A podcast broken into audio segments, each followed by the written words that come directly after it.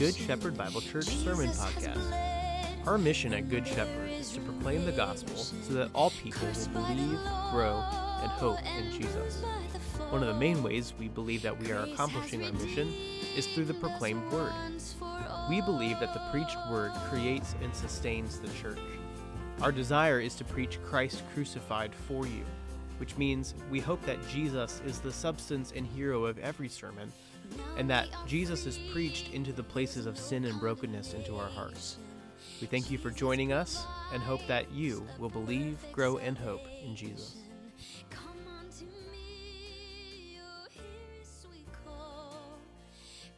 Uh, because the reality is the, the pace that we're going at tonight, we are only covering one verse.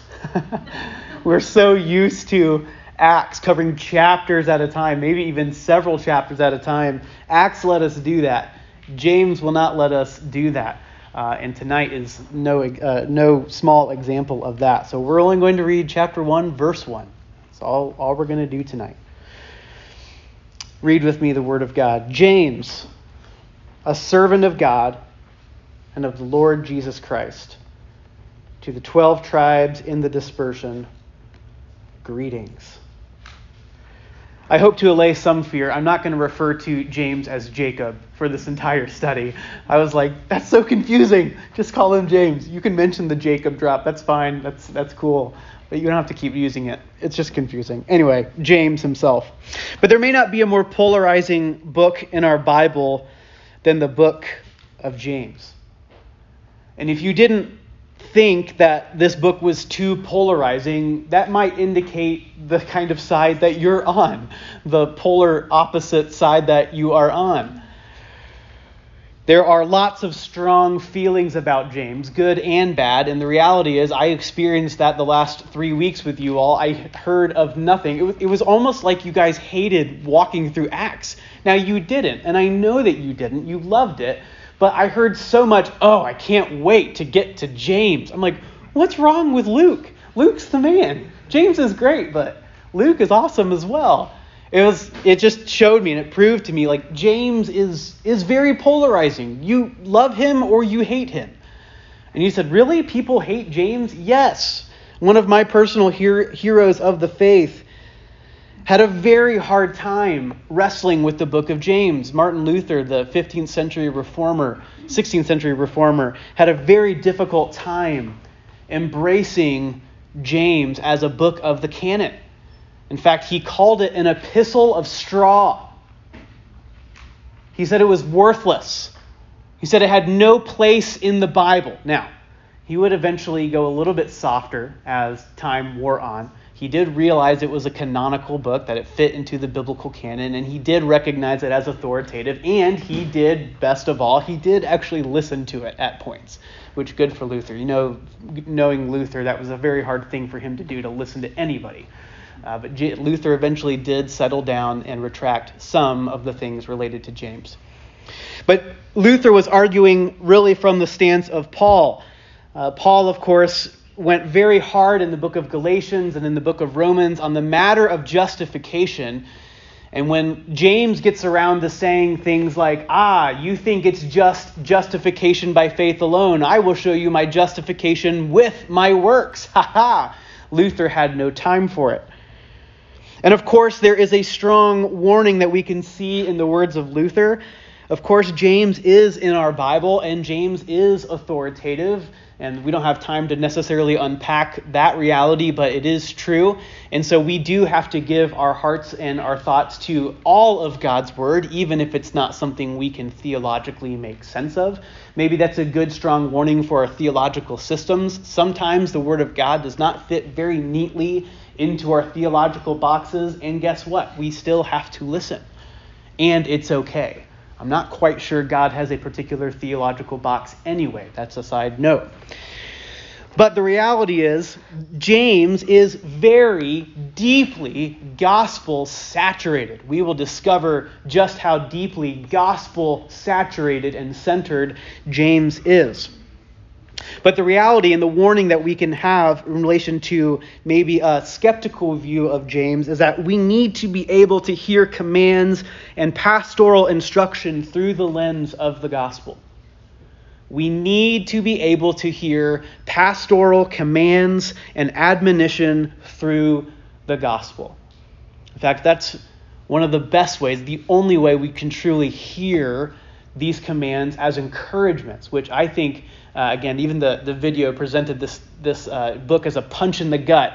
I understand what they're saying, but I actually see if you can't find the sweetness of the gospel in James, you're doing it all wrong. This shouldn't be a punch in the gut as much as it is a yes, Jesus, I will joyfully follow you, which we will get to in just a bit. But if there is much hate for James, and I use that word loosely, there's also, as we know in this room, much love for the book of James. A lot of us love the practicality. Ah, something for me to do. It just gives me what I need right at this very moment. It makes uh, no um, uh, question marks in my mind. It just says, get busy. And you know, I'm a do it myself kind of person. I'm a check it off the list kind of person. And man, I just love it when James gives me something to do. And certainly there are many things for us to be doing from the book of James, but maybe there is a warning here for the love of James crowd. Beware of divorcing the do from the done. Beware of seeing the practicality without seeing the theology that underpins it. The overwhelming message of modern Christianity continues to put the Christian at the center of the Christian life, and James is not interested in doing any of that. In fact, what we begin to see is that actually the kind of pure religion we are after keeps Christ at the very center and then our neighbor next in line as, as people we are serving. In other words, James still has a hunger for us to simply consider the, the gospel of Jesus Christ and Him only. As hard as that is to hear related to James 2. Beware of divorcing James's do from the reality of his brother's done. In other words, maybe I can sum up the relationship or the polarization this way we must find Christ in the straw. We need a pure religion. Not just a religion that gets us by, but one that is pure, one that relates to the holiness of God, but also demonstrates the kind of mercy and grace that in the gospel we have been given freely. Or as James would say, we must be a hearer and a doer. We must be a faither and a worker. We must be a doner and a doer.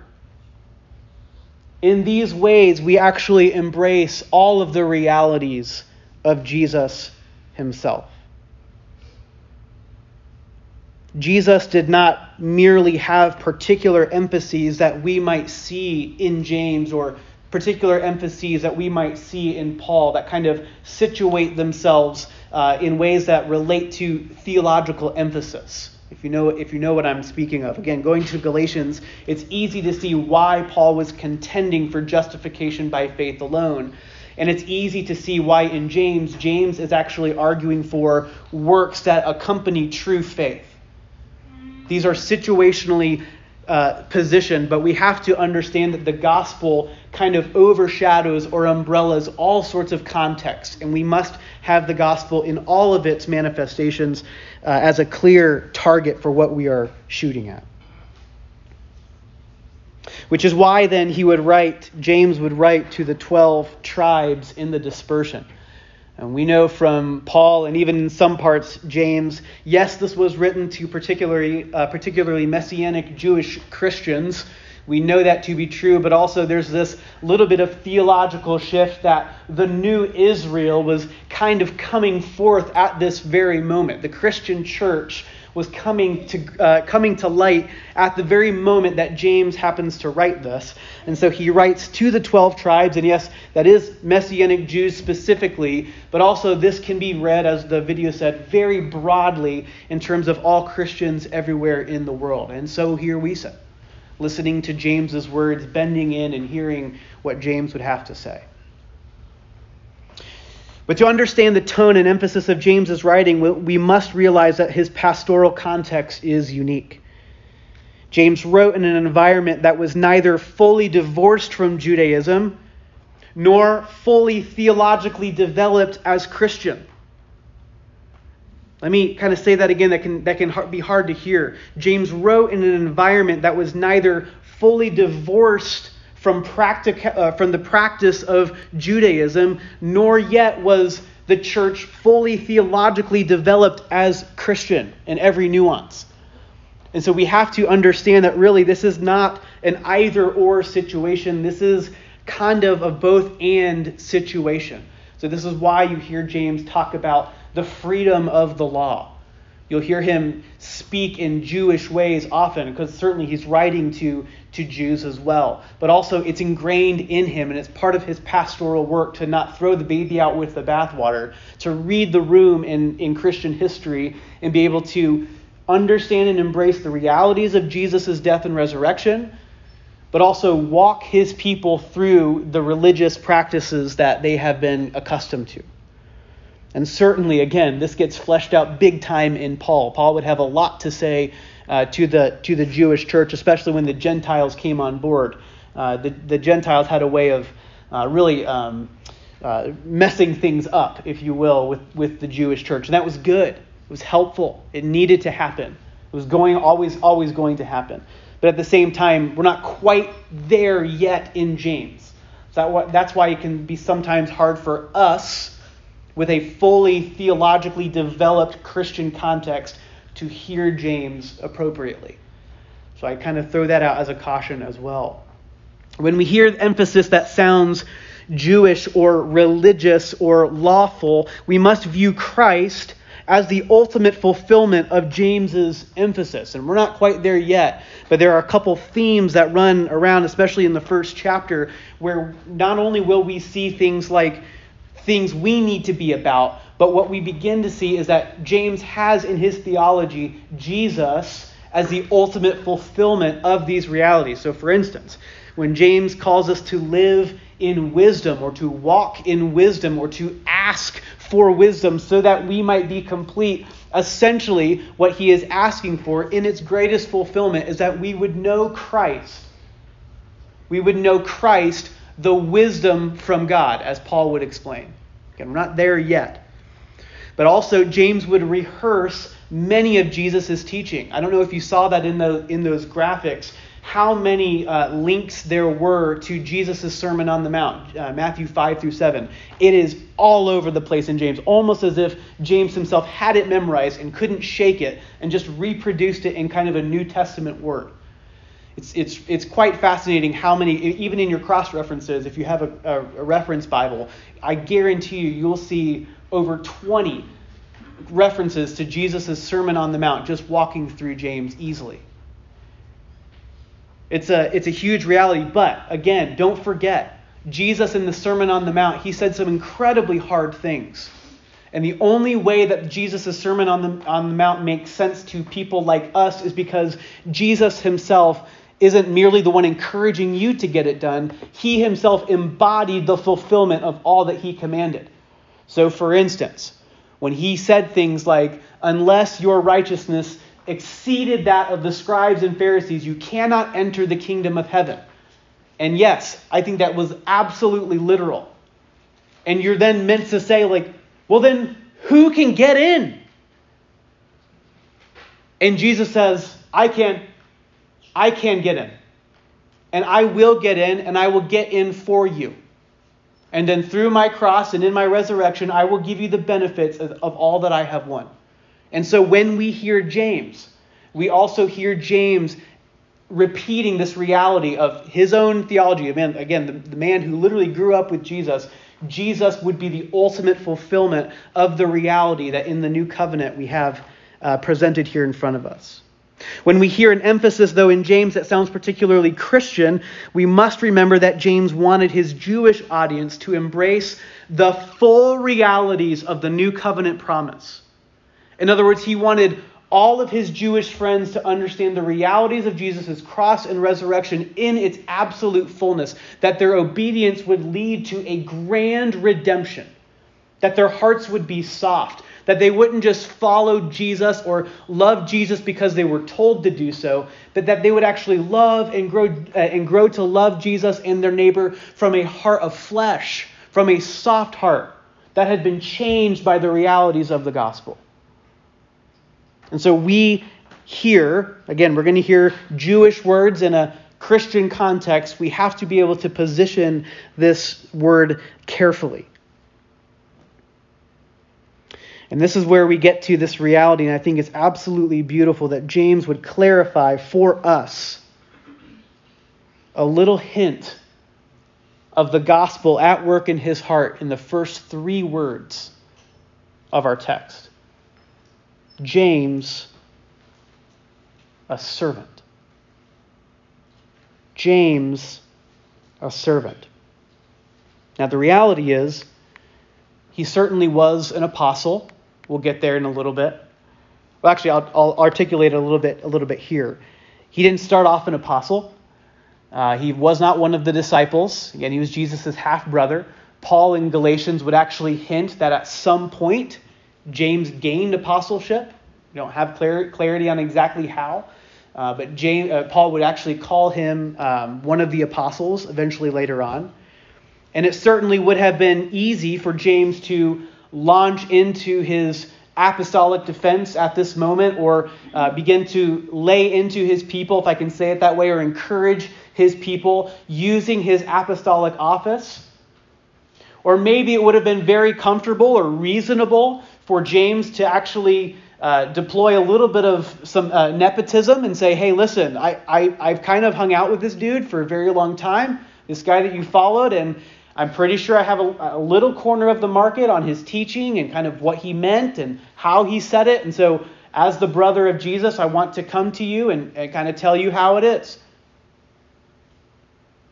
But he gives us a little bit of a heart of the realities at work, the gospel realities at work in his heart when he writes to his people and says, I'm just a servant. I'm just I'm just a slave. I'm, I'm just somebody who owes everything to God and, and to my Savior Jesus Christ. Which, as you process James literally being the brother of Jesus, for James to hold that posture, something happened in, in James's heart. We'll talk about that in a little bit, but I do think that this servantness Oh, stink. I forgot to mention. We'll talk about this, but we'll, we'll, we'll get there at the end. So you can write that down for those of you who like to write things down. Pure religion is delighting in being a servant of Jesus. There you go, for you guys note takers. I need to, I need to explain my, my thoughts on, on sermon notes one day, but that's not for today. That's not for today. All right. If you wonder why I, why I struggle sometimes, like, you don't do well with sermon notes, there's a reason for that. We can talk about it. I'm glad that you do like sermon notes, though. All right. James announces he is a servant. I think there's a couple reasons why. One, I think there's a recognition of authority being given to him.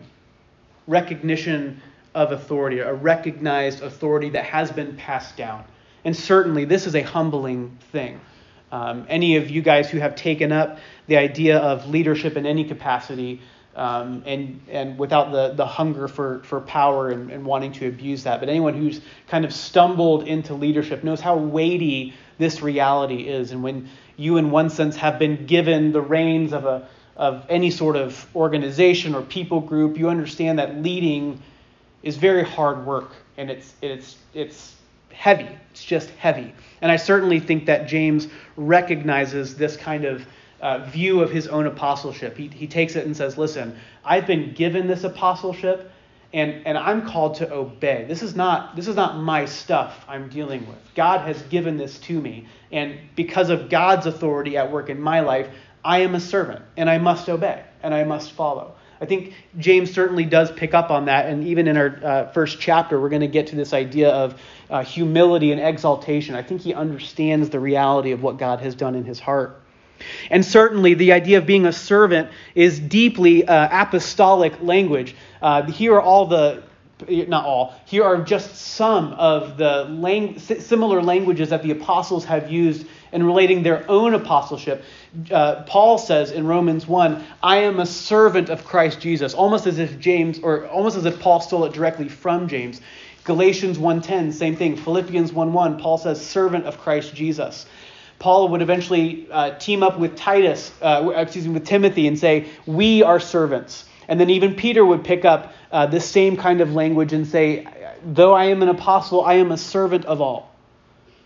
So, certainly, the idea of apostleship carries this idea of we are servants because we've been given authority. We've been given this, and it's heavy, it's weighty, but it's not our own, and we're called to pass it along. And so, we have to obey, we have to tell you these things, and we have to hold you to them.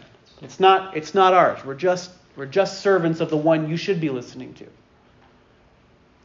But also, James, because he's read his Bible and he's read his Old Testament specifically, this is also very similar language that the Jews would love to hear.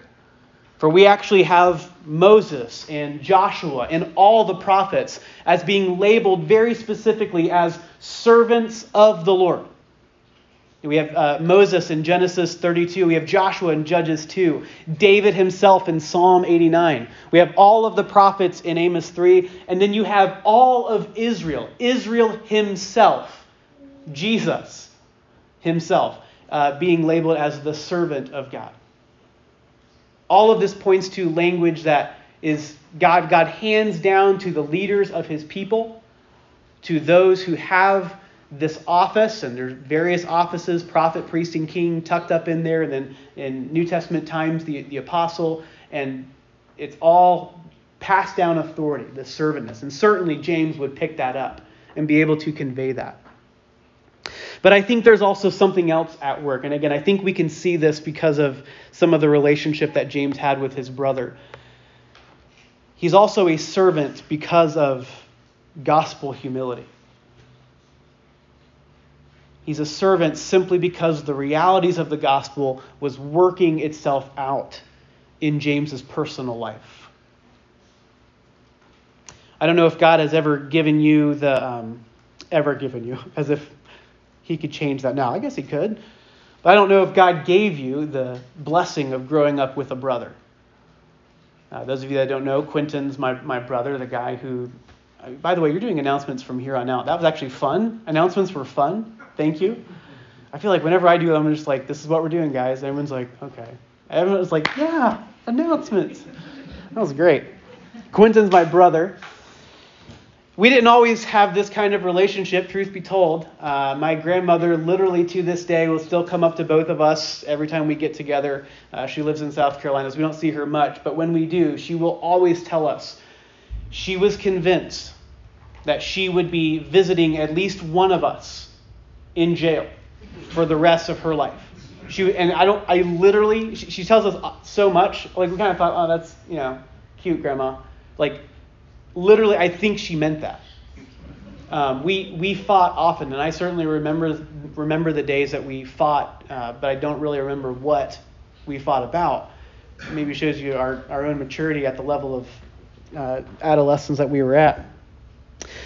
But we certainly did fight, and we fought a lot. And I don't know if we ever had the kind of um, relationship to, to where we, we told each other our, our feelings of rivalry or our feelings of competition. It wasn't clear. It's not like we looked at each other in the eyes and says, I hate you and I'm going to win. None of us, we didn't say that. Um, but yet we constantly felt the, the pressure, maybe, maybe even just the self induced pressure. I don't think anyone was putting it on us. We were so close in age, everything was the same. Uh, we had very similar life trajectories, and yet two remarkably different personalities and, and gifted, uh, giftednesses. And so we were constantly going after the same things from two totally different angles. And it just, const- I mean, and again, the one thing I do remember is like, I wanted to wear your tie, and like you would never let me wear your tie. And it was like, that's that's one thing that I remember. And you're like, dude, I bought that with my own money. And I was like, but like we share and we're supposed to be brothers and Jesus would do this. And and you'd be like, whatever, man. And then we'd call mom and she would settle the score. But growing up with a brother, in one sense, you can imagine it. It's just dudes being dudes. It's about winning, being tough, being bigger. There's competition just built in. I know this with my, my own two boys. Even at five and eight, this stuff goes on. But what would allow James, growing up with Jesus, what, what would allow a brother who saw it all, who experienced it all, who maybe even would have uh, natural resentment because of how perfect the other brother was? How, how would James be able to joyfully submit his heart to his brother and say, I'm a servant, you're my king. What, what would have to happen for a brother, just a family member, for that to be for that to be possible? And maybe even for us tonight, what would make it possible? What would have to happen for, for you and I to consider ourselves true slaves of Jesus. And not, again, I, I think if this were Jesus being a perfect, literal, a literal perfect brother, you could imagine a scenario where, where Jesus puts James in this kind of like, uh, like divine game of uncle, right? And just puts him in a headlock and says, I'm the king, right? Call uncle. And that would like, and James would be like, all right, Jesus, you got me. Like, okay, all right, I'll be I'll be your servant. You'll be my king forever. Yay. Go Jesus. But but what would it be if that divine game of uncle never happened and James would literally out of his own will and volition raise his hand and say, I'll I'll do anything for my king. I'll, I'll, I'll follow him anywhere. I serve only him. What, what would have to happen in your heart? Again, not for you to just be like, okay, I'll submit to you, King Jesus, you're sovereign over all, you control my life. But for you to actually raise your hand joyfully with delight and say, That's my king, I'll follow him anywhere. I'll do whatever he wants me to do. This is the kind of gospel humility that was at work in James's heart. The reality is something did happen to James, to that relationship, in that relationship. Sorry. Something did happen to actually trigger that response in James.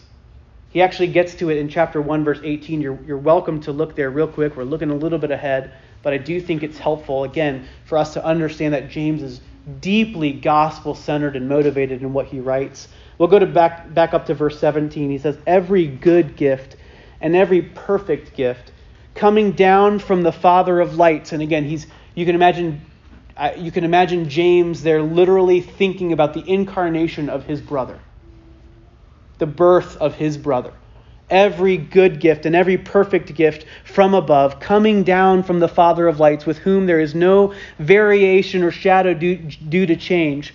Of his own will, he brought us forth by the word of truth, that we should be the kind of firstfruits of his creatures.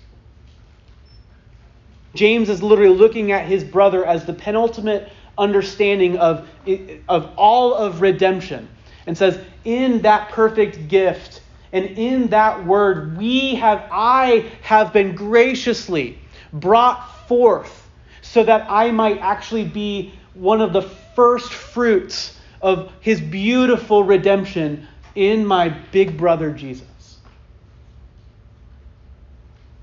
Something did happen. The gospel happened, and James got to see it.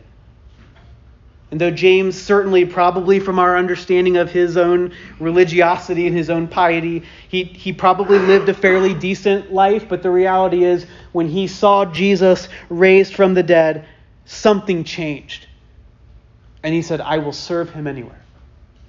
I will happily and joyfully name him as my king. Of course, we know that James did see Jesus raised. Uh, Paul says this in 1 Corinthians 15 I, I gave to you what I first received right? That Jesus died for our sins according to the scriptures and that he was raised from the dead and that he appeared to the apostles, that he appeared to James and to least of all to me. Beautiful. He includes James, the half brother of Jesus, the one who wrote this letter, as one who literally saw the resurrected body of his incarnated brother. It's beautiful. See, the reality is, Jesus had taken his brother's sins on himself. And Jesus had then breathed new spiritual life into the religiosity of his younger brother James. And that is all James needed to know and all James needed to see and says, I'll serve him and I'll go anywhere. I'll do anything. And eventually he would. He would give his life for his brother, but only because his brother gave his life for him. Jesus had caused him to be raised again, to be born again. In one moment, James went from being a slave of sin to a slave of Christ when he saw the resurrected Jesus. He moved from the domain of darkness into the light of Jesus' true grace. And my friend, this is not just James's reality. This is absolutely your reality as well. And James is writing to the church to help us understand the reality that not only is it a joy for James, the brother of Jesus, to be a servant of the king, but also for all of Jesus' brothers and sisters to be servants of the king, to be obedient, not just because we have to and because God's God and he's the older brother, but because of what he has done for us. We now say, I will follow him anywhere, I will do whatever he wants me to do. So, what would cause you to joyfully submit your heart to being a servant of Christ? Because Jesus, in his greatness, came down and has served you infinitely. Like a servant, he has come, and actually, like a criminal, he has come and he has taken upon your death he has taken upon himself your sin. And like a perfect older brother would be, he took away your shame. He hid you from all the things that you would want to be embarrassed about yourself about. And he has given you his perfect righteousness and status at the cost of his own body. Yes, he is the perfect older brother in every imaginable way. And so it is out of that reality that we can look to our older brother, of whom Jesus says he's not ashamed to call us brothers and sisters. We can look at him and say, That's my king. I'll serve him and I will follow him anywhere. Whatever he says, I will do. Whatever he says, I will hear. Whatever kind of prayer he wants me to pray, I'll pray. Whatever you command, I'll command. Wherever you send me, I will go. Whoever you call me to love, I will love. I will give out of the abundance of what I've been given. And so we continue to hear these themes running out of James, not because of some, some, some constraint of religiosity, but motivated purely because his brother had served him. See, pure religion says servanthood delights deeply in the gospel and moves to others in humility. Of course, other servants of God have actually taken up the same thing. One of my favorite passages, Psalm 84 The Lord God is a sun and shield. I would rather be a slave in the house of my God than to dwell in the riches of sin. Oh, how much better it is to be a slave of the Most High God than to dwell bountifully and richly in this world's system.